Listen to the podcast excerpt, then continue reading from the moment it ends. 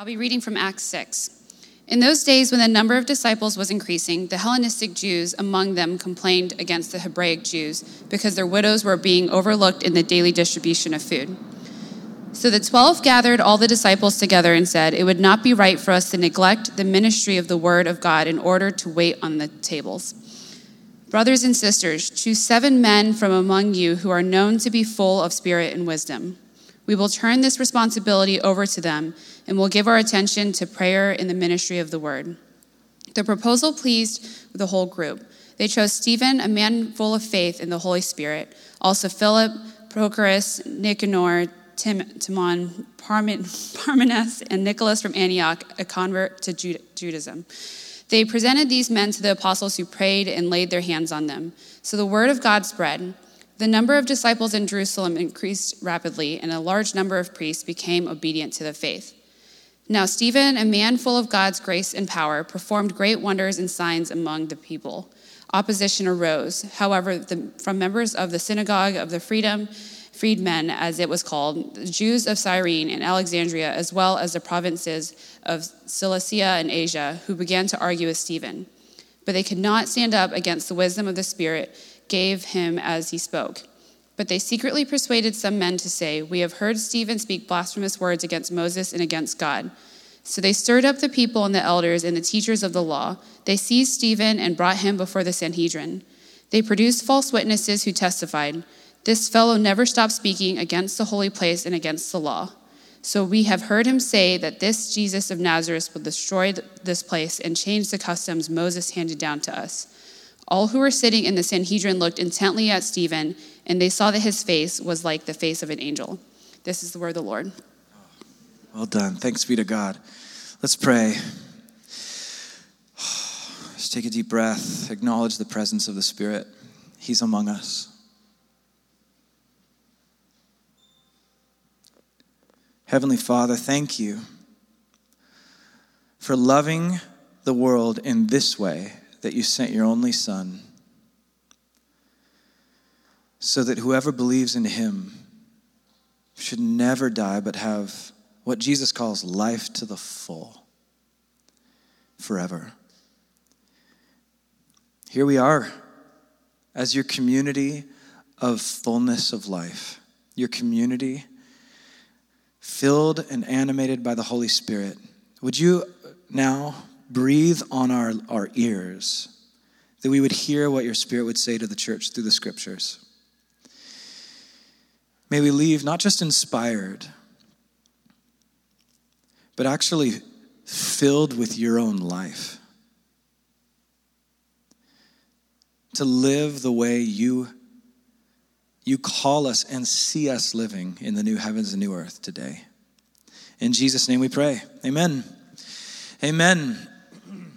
So, as I said um, before Faith read the, the text, next week we start Galatians, but today, uh, the first Sunday of 2022, uh, I want to look at the life of one of the most, to me, fascinating individuals in the entire Bible. Every, every new year, for whatever reason, this man uh, bubbles up in my mind. Um, something about, you know, uh, transitions and new things brings this man to my, to my, my heart. And so um, I'm just so struck by the life of this person. So, so his name's Stephen. We just read it. Uh, now, I gave, I gave a teaching on Stephen's life about five years ago, you guys. Uh, Park Hill Church was planted on Christmas Eve. We launched Christmas Eve 2017. And way earlier in that year, before Easter 2017, we opened up to Stephen's life. And uh, before our church was even named Park Hill, it didn't even have a name. Um, and, and we looked at Stephen by name. And, and we look to him because of the life of Jesus we see through him. And we wanted to be marked by the same things. And so today I sense the Spirit leading us back to this man's example as we step into a new year full of 2022, right? Full of un- uncertainty. We've heard that word a lot uncertainty. How, there's some coming into 2022. How do you feel? There's some nods, there's some sarcastic smiles beneath those masks maybe but uh, yeah like how, how we're all coming to this new year with with questions and we'd love to see some resolution culturally socially we'd love for things to change in many ways. Uh, it's uncertain. But what we see from Stephen is there was, there was, there was a time that he was living in. It was a time of a tremendous violence, uncertainty, uh, political aggression against the church, and yet his, his life is marked by opportunity. He's, he's not defined by uncertainty, he's defined by this, this huge gospel opportunity in front of him.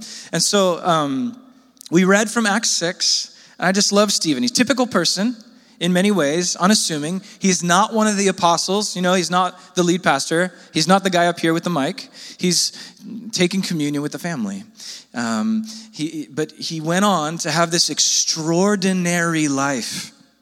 Luke dedicates, Luke wrote Acts. I don't know if you knew that. It's a long book, and Luke gives 10% of his book to just Stephen's life. So there's a lot of real estate about this, this unassuming, non full time pastor, regular guy, right? And so I want to look at three things from his life because if you were to sit me down for you know New Year's Day, let's say we went to Dark Horse Coffee or whatever, and we sat down, you're like, Evan, Dark Horse, someone's repping. So you're like, Evan, here's a latte. What are your three dreams for Park Hill? Like, what do you sense God doing? What do you, what do you, what's your, like, what are you thinking most about? Um, and, and, and I would point to Stephen. So that's what today is. It's a, it's a standalone New Year thing with Stephen as our guide because he is pointing us to Jesus. So, uh, three things, but context first. You know the story, right? Holy Spirit comes, church is born. I don't know about you, but if I saw tongues of fire on you guys, I'd be like, we made it. God's come. This is amazing. Like, this is the best church ever. But, uh, but that's not what we see. We don't see the best church ever. It's a mixed bag still. Holy Spirit comes, miracles happen, yes. But by Acts 5, a couple of people are actually greedy and lie to God and fall over dead. Very challenging passage. And, you know, we're like, I want to be the early church, but like not that part. Like, you know, like I would hate to see a couple that are like lying to the rest of the church, like die at the communion table at Park Hill. That'd be a bummer. So, um, so, so the church is messy. And then Acts 6, the passage we just read, I don't know if you picked up on it, but there's cultural, ethnic tensions in this chapter. There's, there's diversity issues here. The widows who are culturally Greek Christians are being ignored because of their culture by the majority culture. And the apostles think it's such a problem that they're like, oh my gosh, we have to hire actively a, a staff of Greek cultured individuals to address this problem. They lean into diversity in that moment by the Holy Spirit. And, and so they're, they're addressing a mess in Acts 6, and the mess doesn't go away. By Acts 10, they're, they're having theological debates over whether Gentiles belong, ethnic Romans and Greeks. They're debating about that, you guys. So there's a mess still. Mixed with the miraculous, it's also messy. And this is the church that Stephen comes to us from. And, uh, and so in our passage, Stephen is one of the Greek guys, Greek cultured Christians, that is appointed to address this Greek problem uh, that they were experiencing. And, and Stephen, uh, we don't know much about him. He's a normal guy living his life and he finds himself chosen for like radical leadership. And it's amazing. It's why I love that's why I love this passage. He's just he's just a church member. He's not some alpha leader, some full-time pastor, or some impressive public figure on Instagram. So you can't hold Stephen up and say, you know, well, he's just one of the apostles because he wasn't. He's a typical, you know, the typical the typical church person who comes to church tends to think, well, I'm not an apostle. I like commute to my office. You know, I'm not a full time pastor. I can't do all these things. I, I, I, you know, I have a commute. Why, so, so I can't look at Paul and Peter. Sometimes we feel we can't look at all these, you know, alpha apostles because I can never be that way. But listen, Stephen tells us the opposite. Stephen tells us, he, he, he asks you a question. Do you think there's a chance that if there's a problem in this church, you will be elected? You will be seen and affirmed and appointed by church leaders and by your community. Oh, she's the woman for this job. He's the man for this hour. Do you walk into Park Hill Church expecting like what what if what if god's going to use me to resolve some serious conflict in the church or to take us to the next phase in our life as a church do you walk in with stephen's sense of opportunity because that's kind of my secret evil agenda for you. Uh, if I could just put my cards on the table, like my secret agenda is to get you walking out this door today going, 2022, man, Stephen did that? I could do that. That's my agenda for today. Um, Stephen was just a, re- a, regular guy, faithful. Oh, I could do this. And so there's three things that marked him. N- number one, first thing that can mark you Stephen was filled with the Holy Spirit. Number one, this is what they see. So, my first prayer for you is that this 2022 would be the year you resolve in your heart I'm going to figure out who the Holy Spirit is. I'm going to answer those questions about the Spirit. What he does in the life of a believer and what it means to be filled with God. What does it mean? Maybe it's this kind of abstract idea and it's been out there for you and it kind of freaks you out a little bit. Get familiar with it and get fascinated with him. Let's resolve in our hearts. 2020, Acts 6 verse year of the Holy Spirit, the year you figure out what that means. So look at it, look at Stephen here. Acts 6 verse 5. It says this. This, this is his election process. He gets selected here. This proposal pleased the group. They chose Stephen, a man full of faith and of the Holy Spirit. Right there, Stephen's resume. I don't know if you've been, I don't know if you have a LinkedIn profile and you have your job resume on LinkedIn. I don't know if you, anybody uses that anymore. I don't know. Maybe they do. I, I, lo- I didn't ever get on that train. Maybe that's my fault. But, uh, but you see job descriptions on there. That St- Stephen didn't have, you know, exceptional citizen or like civic leader or great rabbi. He didn't have any of those things on his resume. What, what he had was full of faith and the, and the presence of God tangibly on his life. That's what he had. Normal person, chosen for leadership because he's marked by the presence of God. And, and in verse 8, we read Now, Stephen, a man full of God's grace and power, performed great wonders and signs among the people.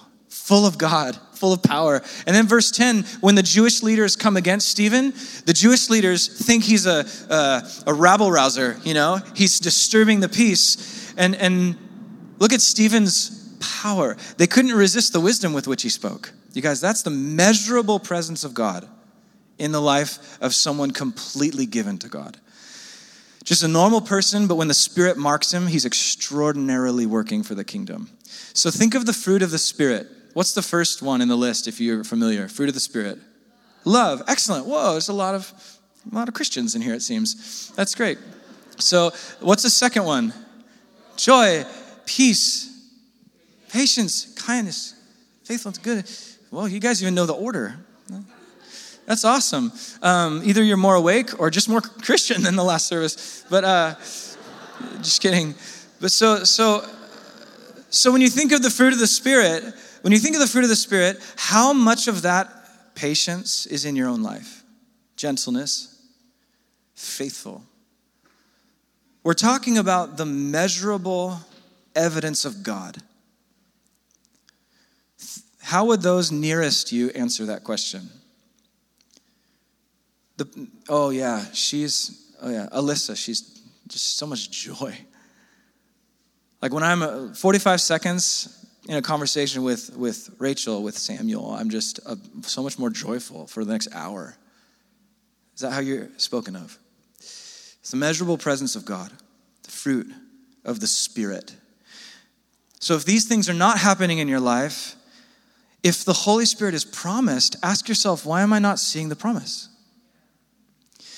Knowing the Holy Spirit is a gift from God, and if it's not happening in your life, how can I ask yourself, how can I posture myself under the fountain of God's presence this year? What can I, is there things I can do? Because um, the Holy Spirit is a gift. He takes normal people and, and turns them into Stephens a gift. The gift of the Spirit is what did this in Stephen's life. So, this is my prayer. Number one prayer of the three is that you would just be uh, kind of obsessed with this idea of being animated by the Spirit of God. That his breath in your sails is fueling you, not changing your wiring, not changing your personality, making you a whole different person, but actually sanctifying and cleansing you, moving you past sin into this, this thing called saint that he has you to become that looks more like Jesus, but keeps looking more like you at the same time. That's the Holy Spirit's breath pushing you into the world. Like, what, what would that look like? So, let me say something. You're, you're not destined to just grind out another 30 years on your own and then die and then go to heaven. that's not your that's not your destiny. It's not just you with the same habits and sins and tendencies and patterns and then you just go to heaven when you die. No, God offers the Holy Spirit to change you. So uh, the best the best illustration that I, I like to bring up, at least for me, to illustrate this the power of the Spirit changing you.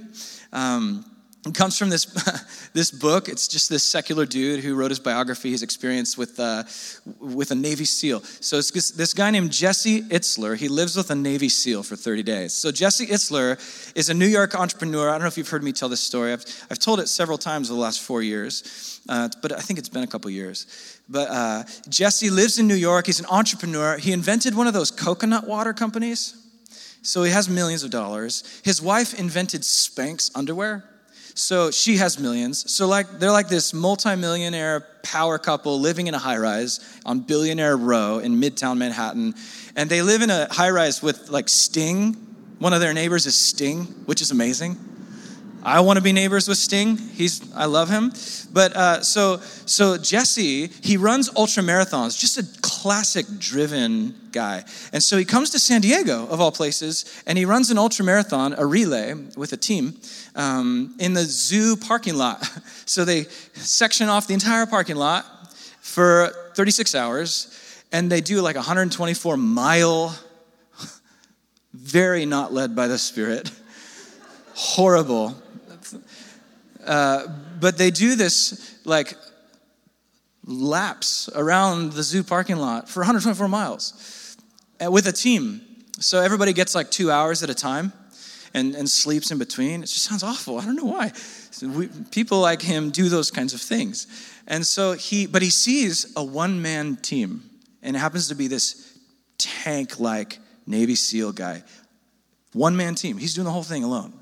Um, he's just got crackers in a bag and, and a water for 24 hours nonstop. No stops for bathroom, he just goes. So, so he's, he's owning his zone. And Jesse's like, I want to be him. How, and he goes to this guy, he's like, What's your name? He's like, I'm a Navy SEAL, is all he says. And he's like, Check for a month. And, and so uh, he's like, I want you, how about this? You write your own paycheck for a month, I'll pay you whatever you want. So come live with me in my high rise and tell me to do whatever you, I will do whatever you say for 30 days. I'll pay, pay you in advance and, and, uh, and, you just, and you just tell me to do anything. He's like, on one condition, I'll do it. If you do everything I say, the moment you don't, I will take all the cash you've given me in advance and go away. And Jesse's like, how hard can that be? Let's go.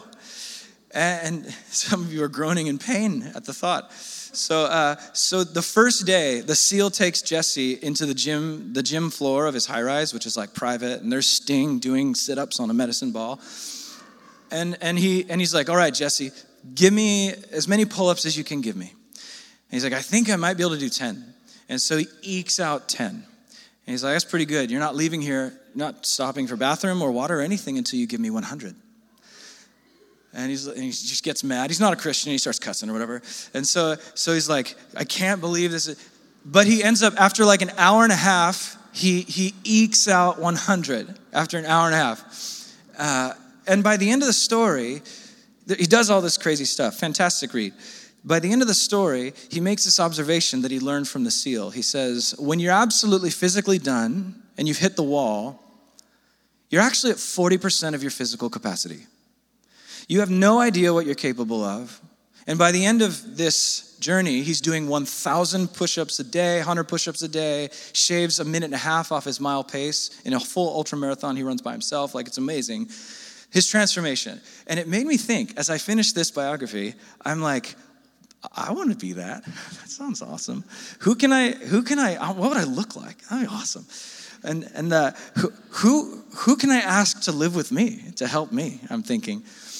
And then, you know, I venture into spirituality. And I'm like, man, I wonder what would happen to my whole soul, my whole person as a child of God, if Jesus of Nazareth, they say he might have been short, like four foot ten, brown skinned, Aramaic speaking Jesus of Nazareth, in person lives in my guest room, and I have an interpreter who tells me what he says. Like, and he tells me what to do for 30 days. What would happen to me as a person?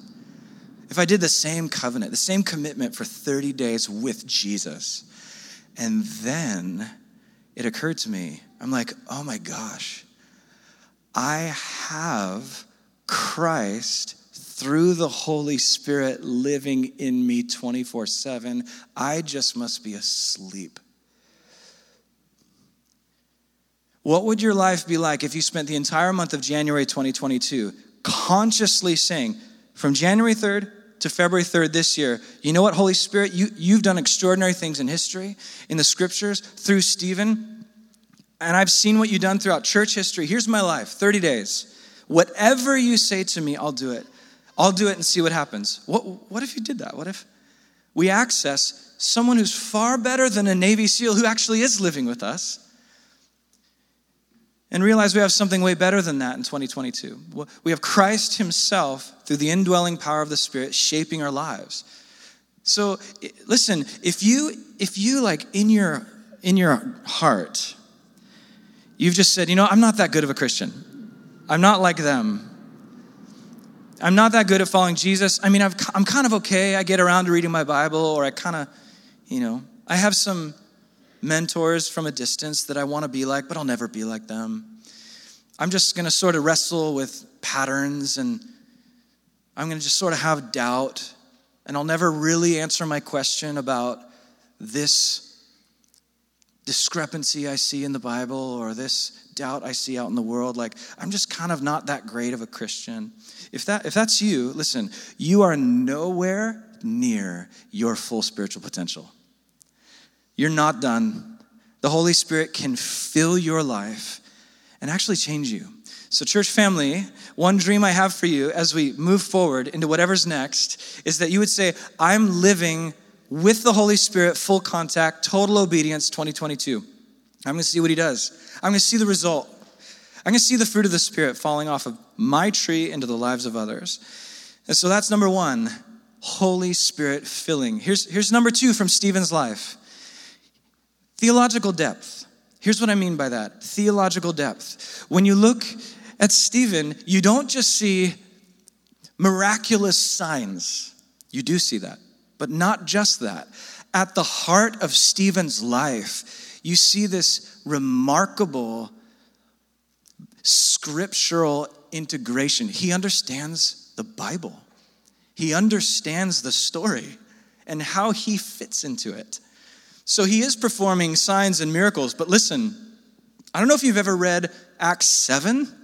We didn't read Acts 7, but when you do, like email me what you think. It's incredible. It's one of the longest sermons recorded in the Bible, and it's Stephen throwing down a complete overview of the Old Testament and telling Israel's Bible scholars how they got Israel wrong. It's amazing his command of scripture. In front of an entire Jewish court, he's like, here's the point of the Jews it's actually Jesus. So uh, if you read the story, you see the Jews have Stephen on trial and they're like, Stephen, are you truly a disturber of the peace? Defend yourself. And Stephen's like, he goes, I love his attitude. He's like, brothers and fathers, listen to me. I'm going to tell you like it is, he actually says. And, and he just throws down. We didn't read the chapter, but his, his basic sermon is three points. And these three points are still being, the church is still shocked today over Stephen's sermon. The shock waves are reverberating out of and pastors and Christians all over the world are still like mining the wealth of Stephen's three points. Point one, he says, Hey, Israel's rulers, you've missed the point of Israel.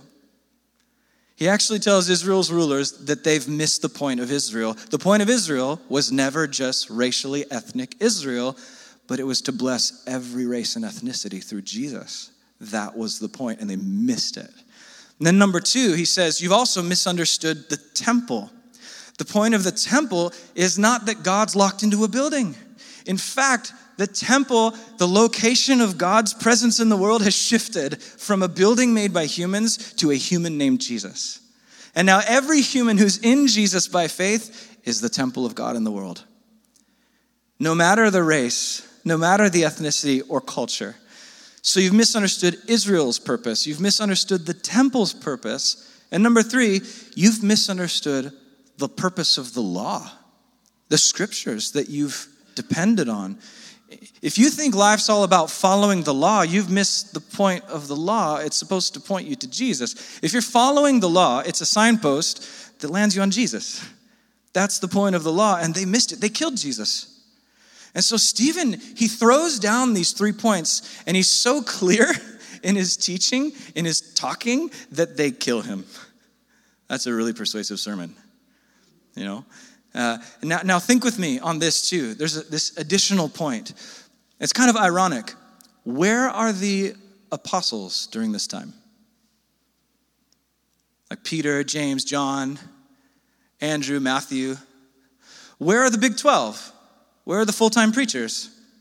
Nothing wrong with full time preachers, but they're like up in their study, which is an important place to be, but it's also a full time job, you know? None of the full time pastors are in this story. I want you to really absorb that. This is a moment for a spirit filled, vocational servant of God to be elected into a place that moves the entire church forward. Um, it would be amazing if this was the year of the Holy Spirit, but it would also be amazing at the same time if this was the year of profound theological growth for you. You understand the story of God, Genesis to Revelation. You know why Obadiah is in there. You know what Ephesians is trying to say, and the difference between Jonah and Nahum. Like these things are conversations that you're having an increased appetite for, and how it all leads to Jesus. So, practical starting point practically, read the Bible in a year. Have you ever done that? You ever read the Bible in a year? It's not easy. It's easy to kind of like fall off that train. But listen, I'd say it's very hard. It's very hard to um, navigate the world now without seeing apps for that. You know, like we, there's an app, there's websites, books, PDFs. It's almost impossible to avoid like a one-year Bible plan somewhere. So, like for real, like try reading the Bible in a year if you never have. Also, commit to just systematically scheduling um, watching Bible Project videos. There's like over 150 videos. They tell you why books exist, sum up entire books in seven minutes, and you're like, okay, I see how this entire library of ancient documents points to the living word, Jesus Christ. I see, I'm getting it. I love the Bible Project's uh, motto helping people experience the Bible as a unified story that leads to Jesus. Can 2022 be the year you remind yourself what that means? And so, also, come ready practically. Come ready for Galatians next week. We're going to go deep in Paul's letter to Galatia for three months. Bring your Bible, something to take notes with. It'll be a deep dive. The more you put in, is the more you'll get back. Why not make this the year you grow in theological depth? And listen, this is not just about random Bible trivia. Knowing the scriptures is not just so you have more knowledge of the scriptures. No, this is about knowing who God is. The God who has come down the mountain in the flesh as a baby and then breathed his spirit into you for mission. That God has made himself knowable through this library of documents that he breathed through authors for your life. It's, it's incredible. We can have this misunderstanding in our hearts that God's boring. Or like, or you can say, you know, I'm not really theologically minded, which is a misnomer. If you have any thoughts about God at all, then you're theologically minded. Uh, what we usually mean is, I don't really get nerdy about that stuff. But listen, listen, when you do uh, just a little bit of study, And, and it'll boggle your mind what is in this book and who God has revealed himself to be, what's available to us. So let 2022 be the year, you guys. I found it's actually a rare thing. You know, it's a rare thing to, to find people in San Diego who are both dripping with the Holy Spirit and theologically deep, just pursuing the narrative of Scripture with their whole heart. I've found it's very rare to see both all the way to 10. You know, they rarely go together because often, you know, we divide up. Often people who pursue the fullness of the Spirit, they're often classified as Pentecostals or whatever. And, and, the, and, and often they're like, you know, we don't need to go deep into biblical theology here. We're all about the Spirit. All that Bible nerd stuff will just make you dry and prideful. That's often the misunderstanding. Or people on the other side who are like really into theology and Bible, they get freaked out when the Holy Spirit shows up, you know? And, and, so we want both. We want word and spirit tangibly. That's why we have pre gathering prayer here on Sundays, listening to the Holy Spirit, believing God has words, prophecies, knowledge, tongues for every member of the body of Christ. Because Paul said all every gathering have to be done in order for the whole church to be built up. So we put it on Sunday morning before every gathering at 7:45 a.m. You're all invited. It's beautiful. It's really comfortable and it's, it's pastored well. Drew did a great job this morning, I heard uh, and come, listen to the Spirit, and then stay for the scriptures at one of the gatherings. This is why we do both. When they come together in an individual life, something amazing happens, you guys. That's what Stephen was. That's what Jesus was. Word all the way. Theology, scripture. I want to know the story and Holy Spirit all the way. I believe He can work miracles in our midst. We're going to pound on the doors of heaven for God to move. Both. This is who we want to be. Let's make this that year. We grow in Holy Spirit and Scripture. Let's resolve in our hearts, okay, whatever it is. I sometimes even jokingly suggest that we have dating standards around this. Like, as a part of dating requirements, we have a scale of theological depth, you know? Like, okay, that, that guy's incredible. He's successful. He's got his stuff together. He's taking care of himself, but he's only a two in theological depth. Swipe left or whatever, you know? Why not? I guess that's the real stuff. We need some categories for theological depth. Like, seriously. So, the third and final thing from Stephen's life Holy Spirit, theology uh, from the scriptures. And number three, it's this balance of courage and humility. If you notice, the first and second empower the third. Another way of saying courage plus humility is grace plus truth. Courage to speak truth humility to give grace when you're wronged, treated unjustly, rejected. When you really feel the need to be right, the empowering presence of God gives you the grace to say, okay, I bless you. You guys, 2022, what if it's, what if it's even more entrenched with opinions and ideologies? And potential for division. What if 22 what if 2022 is like more difficult than 2021 and 2020 in relational ways? With midterm elections coming and then looking ahead to 2024, all these things are coming. The world needs to see Jesus.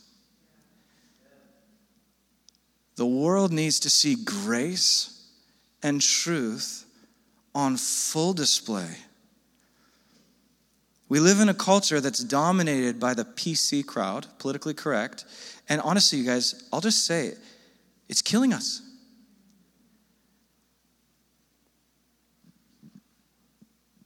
Look what Stephen does. Is this courageous or not? Acts 7 51 through 53. He says, you stiff necked people. Your hearts and ears are still uncircumcised. You're just like your ancestors. You always resist the Spirit. Was there ever a prophet your ancestors didn't persecute? They even killed those who predicted the coming of the righteous one. And now you've betrayed and murdered him. You who've received the law that was given through angels but have not obeyed it. How much courage does it take to say that in front of the law experts, the Bible guys? Incredible courage. One of my great concerns today is that we live in a time when nobody has courage to say what is real, to speak the truth. We don't just speak, you know, an opinion, we actually believe God defines reality. And the problem is, in our culture, everybody wants to be liked. The good side of our culture is empathy is a value.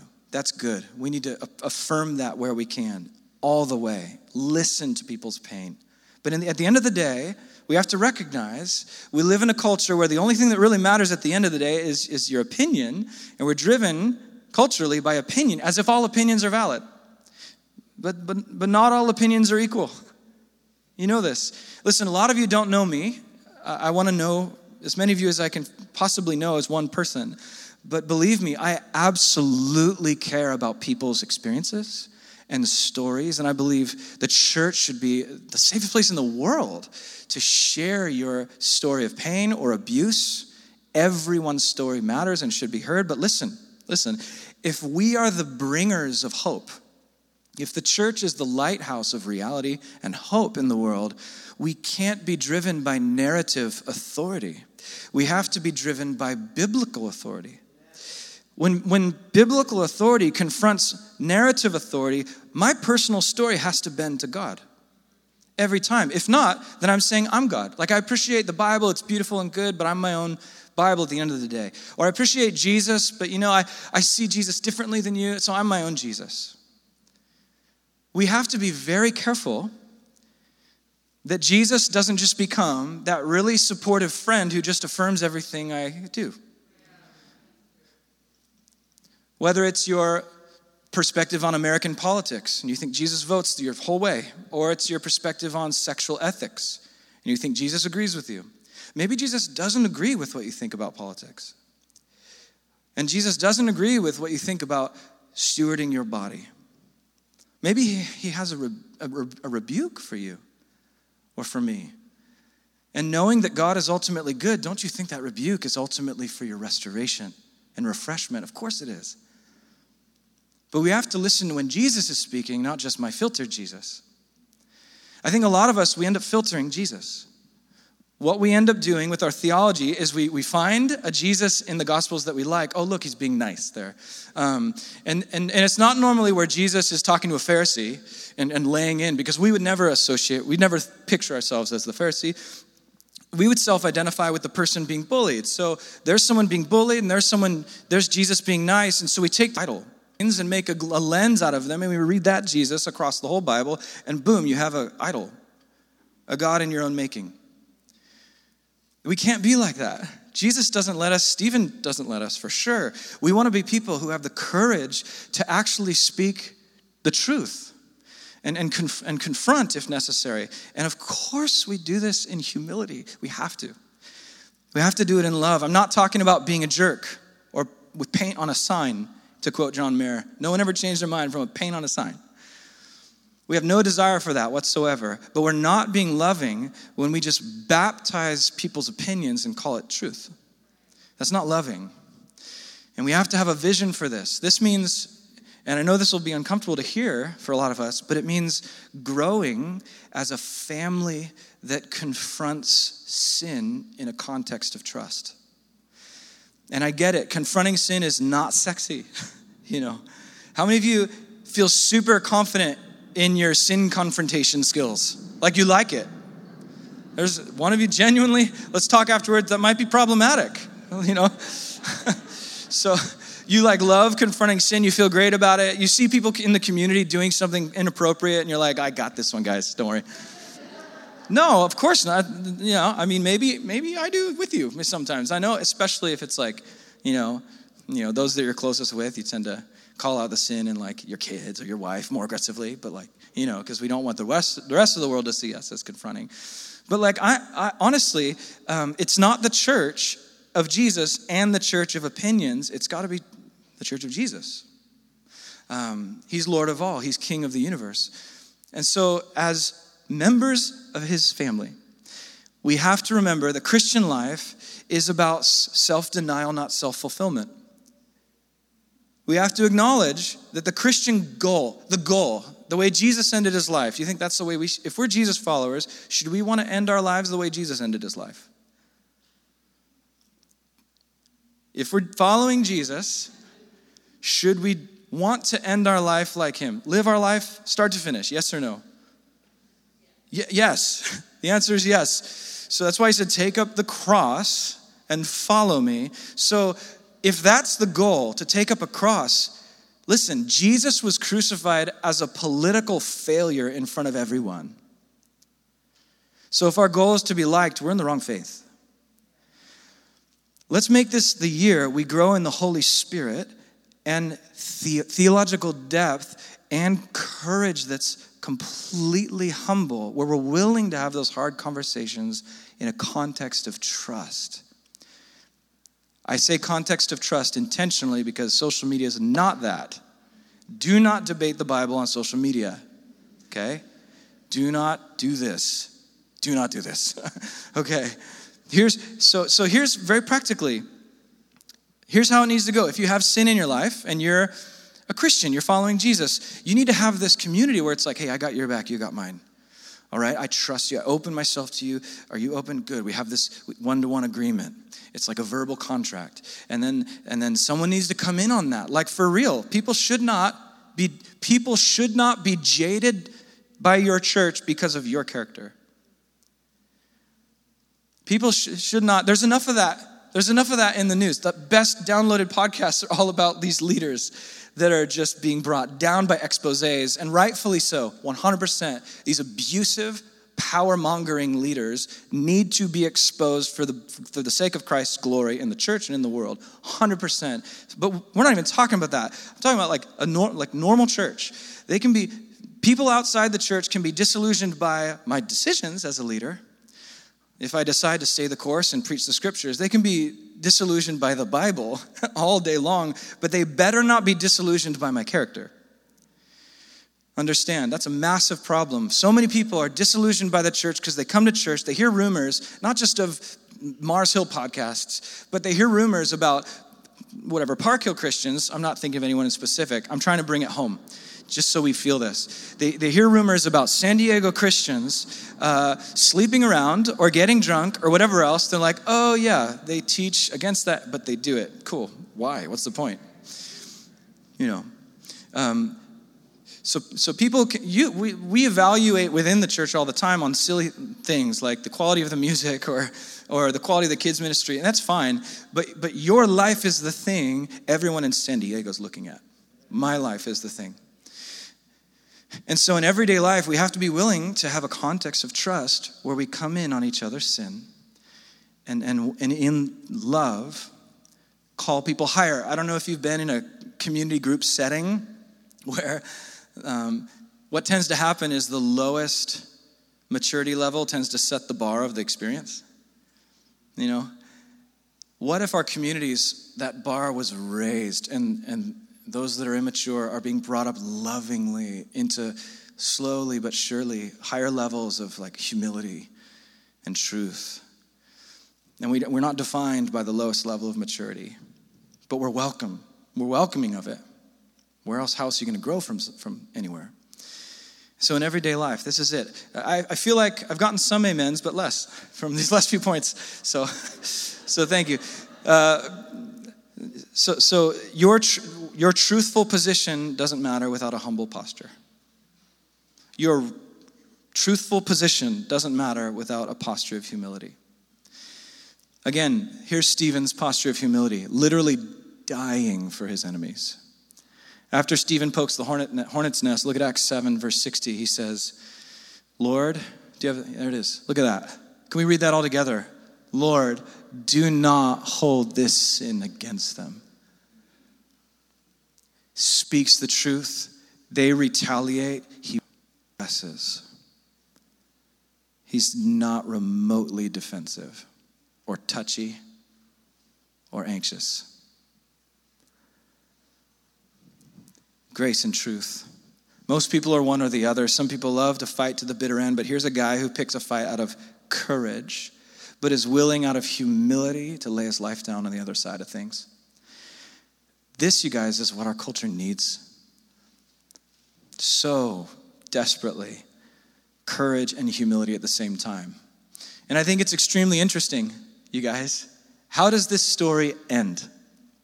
after verse 60, you see Jesus standing at the right hand of his Father. Normally, Jesus is sitting in the pictures of heaven, but in this case, he's standing at the right hand of the Father, just like this. Well done. This is my guy. Like you, you are filled with the Spirit. That's what I did. You know the story. That's what I did. I knew the story. I knew where I was fitting in, and you know, and and, and you courageously speaking reality God's reality into the world with total humility to death. Well done. You have modeled your life after me, Stephen. Well done. He speaks, well done. Say hello to the first Christian martyr. Did you know in the historic church calendar, the day after Christ's birthday is the feast of Saint Stephen?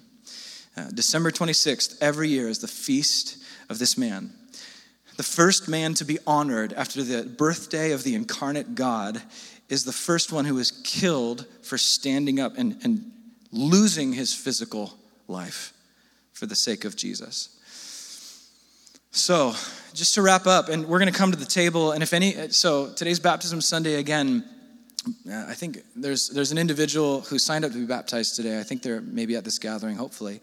And if you didn't sign up to be baptized, and you want to step into this life filled with the Spirit, like agreeing to follow Jesus with this family that will live forever, if that's you, then come forward. As soon as I open the water, come forward. We'll baptize you with all your clothes on. Like, you don't have to change or anything.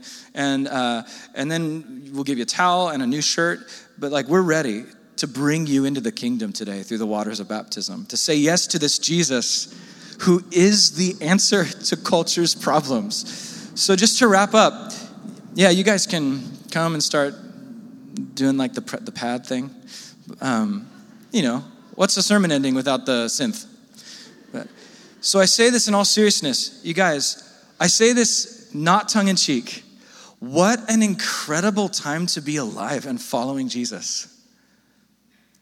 I say it seriously. And yes, I'm totally aware of all, you know, the circumstances that we're in. I do not say it with my head in the sand in some pious religious we don't talk about the issues way. Like, I, like the ongoing pandemic, very real, the surge in variants, debates about vaccines and masks and mandates and freedoms and all the trauma that this is causing, especially for healthcare workers. Well done, healthcare workers, so many of them in our church. We honor you. Um, I'm aware of circumstances beyond the pandemic. Things are getting a little dicey in Taiwan with like new weapons manufacturing against China and like Russia, Ukraine. We hear about these things all the time.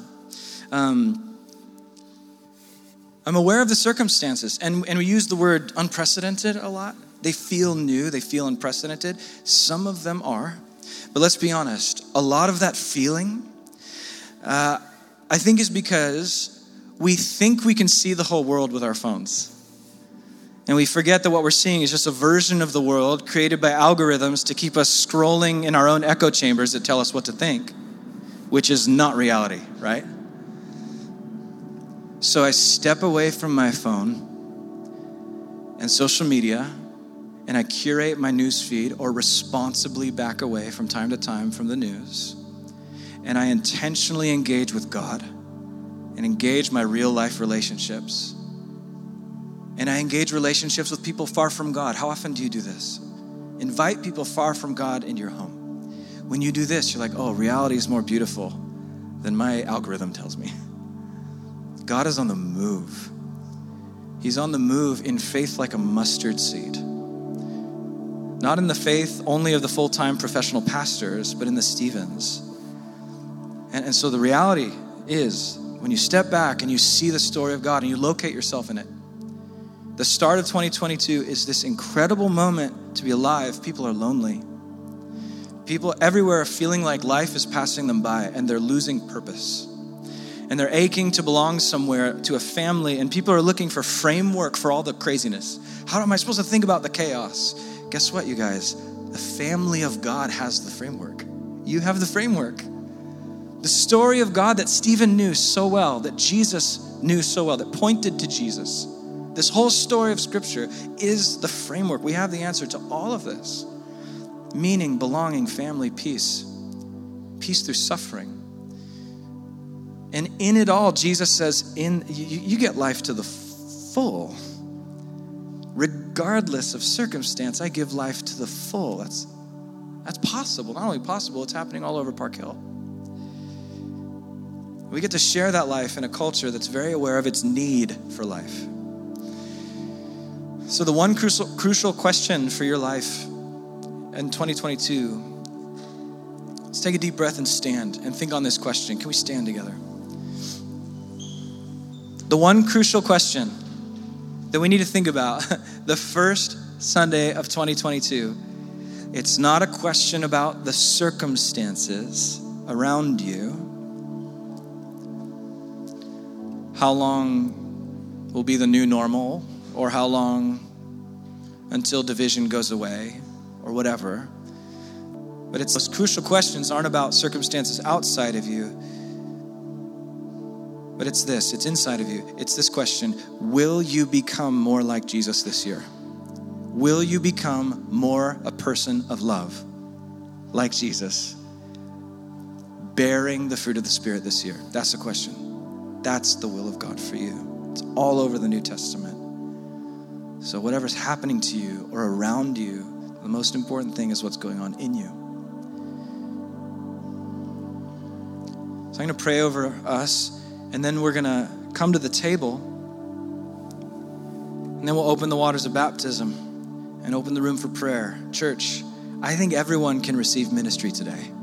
Everyone. Whether you're being baptized or you're eating and drinking the bread and cup, or you're, you're receiving prayer, someone lays hands on you for power to step into this new year with a fresh sense of God's presence in your life.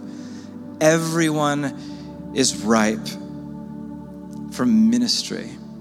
So I'm going to pray over you. Heavenly Father, Breathe on us by your Spirit's power. May the fire that fell on the early church fall on us now. Bring us clarity.